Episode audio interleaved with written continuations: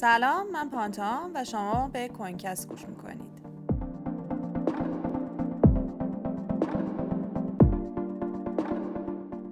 بیت کوین Solana رو پشت سر گذاشت و تبدیل به دومین بلاکچین محبوب NFT شد.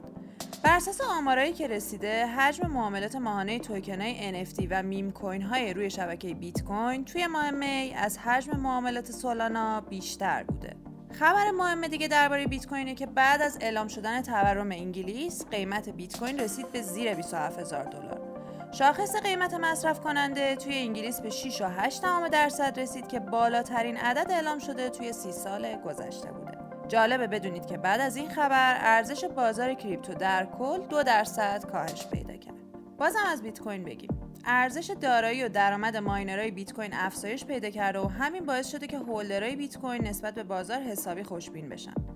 از اونجایی که قیمت بیت کوین همیشه نوسانات زیادی داره تو 6 ماهه دوم سال 2022 یه جریان خروجی بزرگی برای ماینرهای بیت کوین اتفاق افتاد.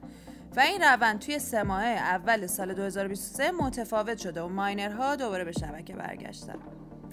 ماجراهای بیت کوین رو با این خبر ببندیم. تحرک نهنگای بیت کوین کم شده. همونجوری که احتمالا می‌دونین نهنگا و تراکنش خودشون باعث میشن که نوسانات بازار به چالش کشیده بشه و کوین ها در گردش باشه. کم شدن تراکنش های نهنگا تو ماه اخیر روی گردش کلی بیت کوین تاثیر گذاشته. ولی با این حال معاملات منظمی که داره صورت می‌گیره یه نشونایی از انعطاف پذیری و بالا رفتن شتاب خرید از سمت سرمایه گذارا رو نشون میده که می‌تونه اتفاق خوبی باشه.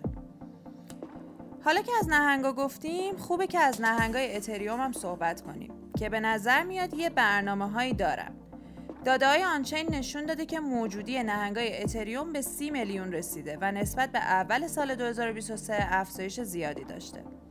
قیمت اتریوم هم که در طی روزهای گذشته حدود 1.5 درصد افزایش داشته.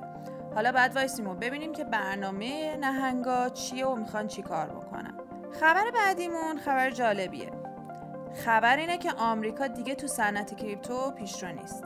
آمریکا یکی از کشورهایی که توی صنعت crypto خیلی پیشرو بوده و حالا داره جایگاه خودشو در مقابل کشورهایی مثل امارات، کره جنوبی، استرالیا و سوئیس از دست میده.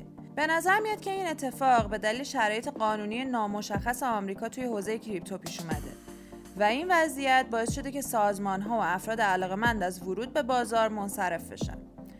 با دعوای طولانی بین Ripple و SEC حالا مشخص شده که کمیسیون بورس و اوراق بهادار آمریکا رویکرد تهاجمی نسبت به ارزهای دیجیتال داره و لازمه که قانونگذاری های محکمتری انجام بشه. و بریم سراغ آخرین خبر امروز. روز گذشته حساب توییتری آرتور مادرید مدیرعامل بازی Sandbox یا شرکت Sandbox هک شده. و به نظر میاد که هکر از این حساب برای تبلیغ یه airdrop جعلی استفاده کرده بوده. البته نگران نباشید. آقای مادرید تونست حسابش رو پس بگیره و توی حسابش هم به صورت رسمی اعلام کرد که هرگز روی لینک های airdrop کلیک نکنید. چون فیشینگ هستن و فقط برای ورود به Sandbox از سایت اصلی ما وارد بشید. ممنونم که همراه من بودین.